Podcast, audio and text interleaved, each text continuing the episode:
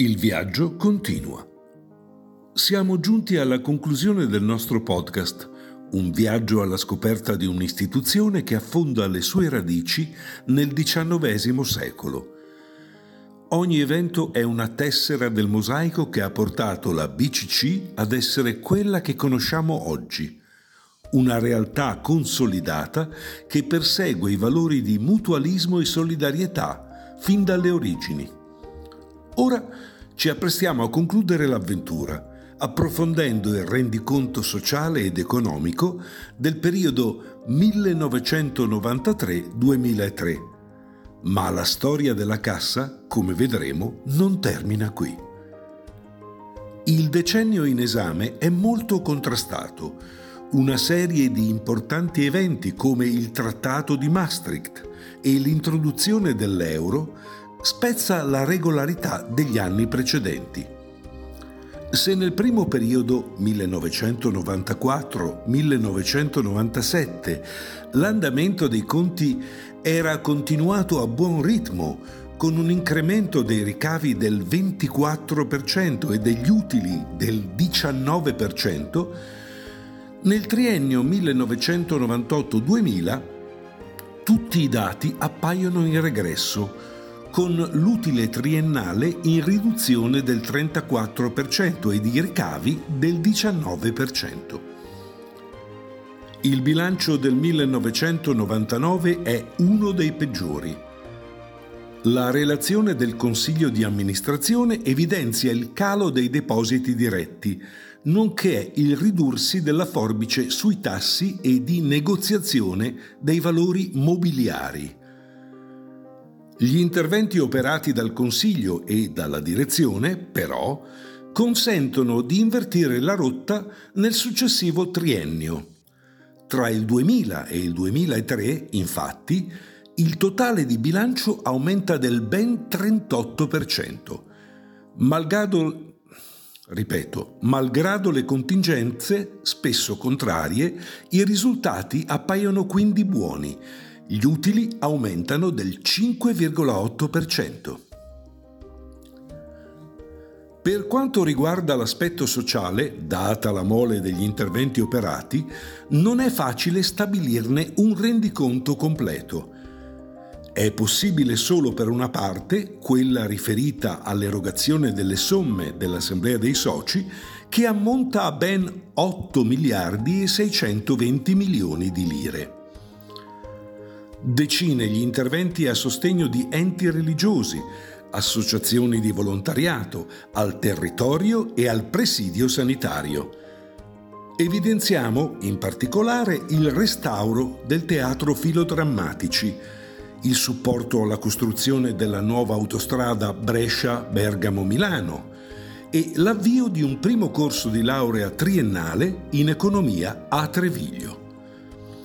Di grande rilevanza anche gli interventi a tutela della salute e l'assegnazione di centinaia di borse di studio. La solidarietà non riguarda solo i confini nazionali. Per supportare i paesi in via di sviluppo viene attivato il progetto Senegal, da affiancare al progetto Brasile, che era stato inaugurato per il centenario della BCC.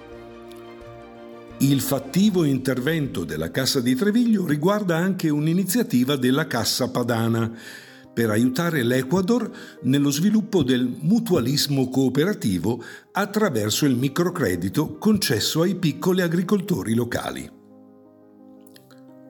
Per venire incontro alle necessità degli stranieri immigrati si inaugura poi la Casa della Solidarietà il termine casa, simbolo di protezione e aiuto, fa parte delle più profonde radici della BCC. Per questo motivo l'iniziativa è inserita in un più ampio progetto case che, di anno in anno, opera per dare rifugio alle fasce più deboli della popolazione. La BCC inoltre è impegnata nella diffusione di cultura e conoscenza, a questo scopo nel 1994 viene creato il Centro Studi Storici della Geradadda, riservato allo studio del territorio. Copiose sono le iniziative e le pubblicazioni dedicate alla storia, alle tradizioni e alle esigenze locali. Nello stesso anno viene costituito l'archivio storico, a disposizione del personale della Cassa, dei soci e degli studenti per le loro tesi di laurea. Lo scopo è raccogliere e ordinare il materiale del passato per non disperderne la preziosa memoria. In quegli anni avviene, inoltre, un'importante evoluzione del Consiglio e del collegio sindacale. Ne parleremo nel dettaglio dopo il break musicale.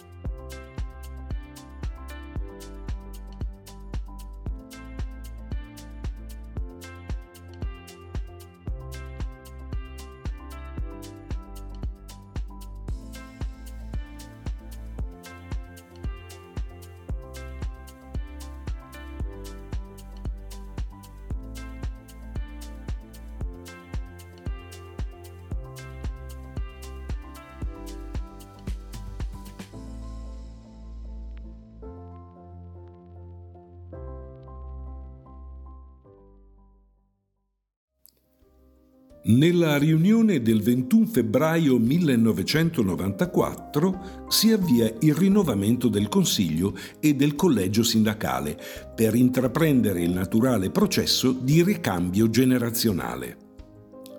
Lasciano così le loro cariche Mario Longaretti, Ettore Mauri, Luca Colleoni e Marcello Colombo nel corso del decennio vengono sostituiti gli amministratori in carica nel 1993, alcuni dei quali avevano partecipato per decenni alla gestione della banca, come Renzo Stucchi, Gianni Severnini, Aldo Sonzogni, Duccio Bencetti e Camillo Bornaghi.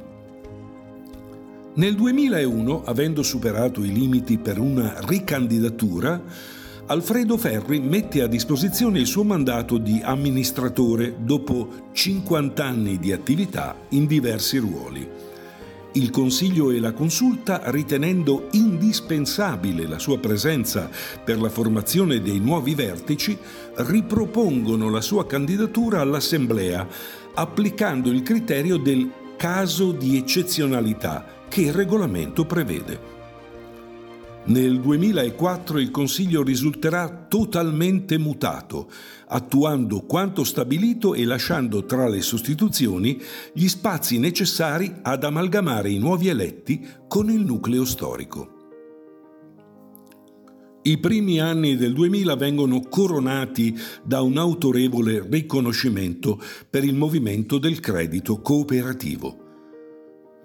Il Presidente della Repubblica, Carlo Azeglio Ciampi, in visita ufficiale a Bergamo il 7 maggio 2003, incontra gli esponenti dell'economia bergamasca, lasciando loro queste parole. Portate giustamente vanto delle vostre casse rurali e del più ampio movimento cooperativo. Hanno avuto un ruolo decisivo nel sospingere lo sviluppo vigoroso del tessuto produttivo di quest'area.